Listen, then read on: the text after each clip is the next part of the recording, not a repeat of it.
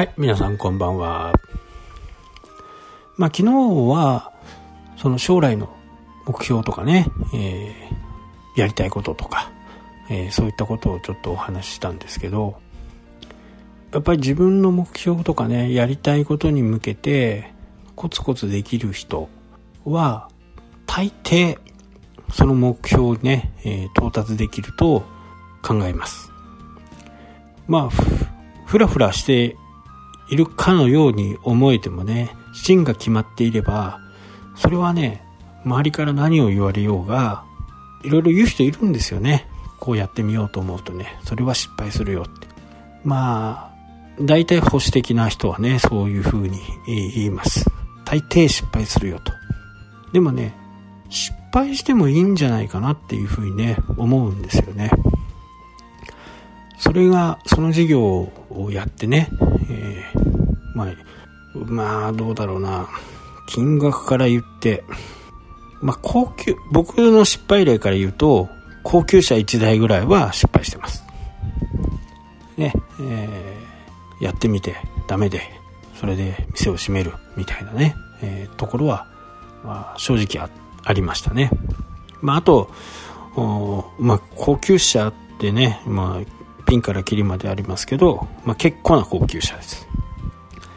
あと軽自動車クラス。まあ、軽自動車って言ってもね、今高いんで、200万、300万ぐらいしますよね。まあ、それぐらいの失敗は、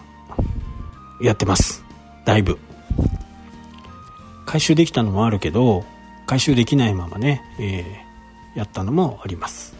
まあ、今でこそね、えー、そう、そういった部分の失敗の支払いっていうのはないですけど、まあ銀行からね、お金を借りて、それを払えばいいだけです。えー、例えばね、昨日話した100万円を毎月貯めるとなるとね、7、8万じゃないですか。で、1年間で100万円貯めれるんだったら、まあ3年で払えるわけですよね。もし、その事業を失敗したら。キャッシュってなかなか貯めて、それを使うっていう風なね、えー、ことは僕はあんまりお勧めしないで、やっぱり現金を持っといた方がいいと。その現金を、まあ、担保にできるんだったらね、えー、それを担保に借り入れを起こした方がいいです。まあ、300万、ね、3年かかって300万貯めて、えー、270万、300万定期入れて、そのうち、えー、270万ぐらいはね、1割、9割借り入れして、で、その借り入れ分を返すみたいなね。今、金利が安いんでね、えー、そういう風なチャレンジはね、全然ありだと思いますし、僕はそっちの方をかなり推します。そうしないと、やっぱお金はね、長く借りる、借りれる方が、やっぱり有利だと思いますし、事業がうまくいけば返せばいいだけですからね。で、もしね、えー、その270万でできるようなビジネスがあれば、それがなくなったとしても、何にも怖いものないですよね。もう300万の定義を解約すればいいだけだ。やっぱり、こう、この間もね、いい話が、すごくいい話があって、え、34歳の子にね、え、こういう話あるけどどうだと。まあやっぱり、あのちょっとね、うーんっていう風にね、いい話だとは思うんだけどっていう話では終わっちゃってるんですけど、まあ、そういういい話っていうのは、僕はその人、その人に向けてね、えー、話をしてるんで、誰でも彼でも話をしてるわけじゃないんですよね。で、そこはね、えー、居酒屋さんがある居酒屋さんがあって、そこはもう売りたいと。まあ、確かにコロナがあって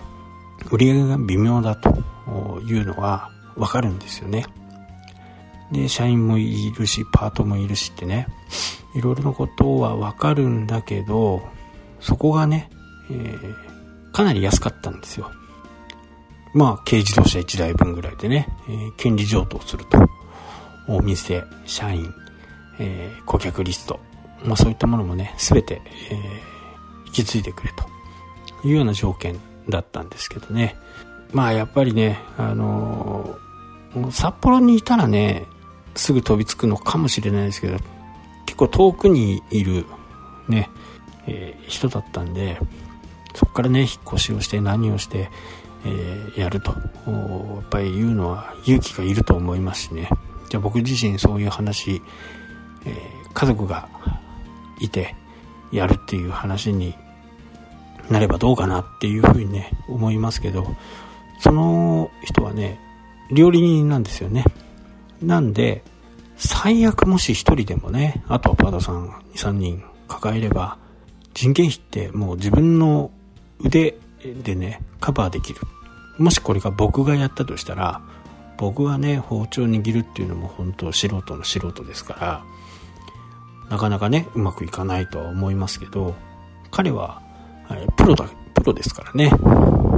まあその辺は、ぴったり条件が合ってるかなと。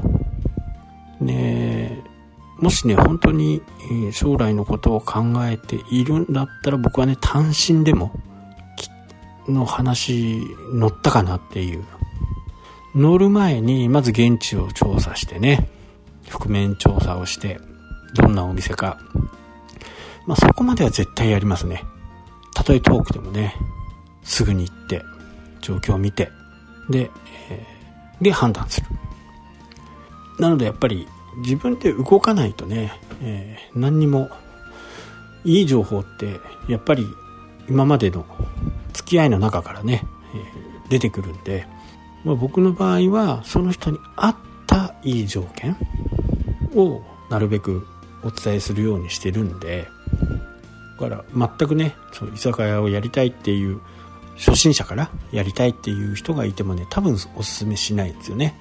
えー、結果的に僕があなんかね悪者になりそうでこんな店紹介してみたいなね。それよりも自分が料理人で腕があって最悪一人でもできてっていう風な感じになればねまあ売り上げはほぼほぼ、利益分はねほぼほぼ自分のものですからね。そこのお店ね結構流行ってるんですよ。だからそういう話とかもねいっぱい。その人たその人に向けてしか僕は話さないんでみんなにこう全ての人にね友達だからと言って話すっていうことはあまりないんですね。その人に合ったいい話っていうのをね、えー、見つけてくるんで。だから結構ね疎遠になったりもするんですよね、えー、この間も3年ぶりぐらいにねちょっと会いたいけど会ってくれるみたいなね、えー、話をもらったりとか聞いてくれるみたいなね、話をもらったりとかね。まあそんな形が多いかな。まああんまりベタベタベタベタこうひっついて歩くタイプじゃないんで、まあそういう人がいればね、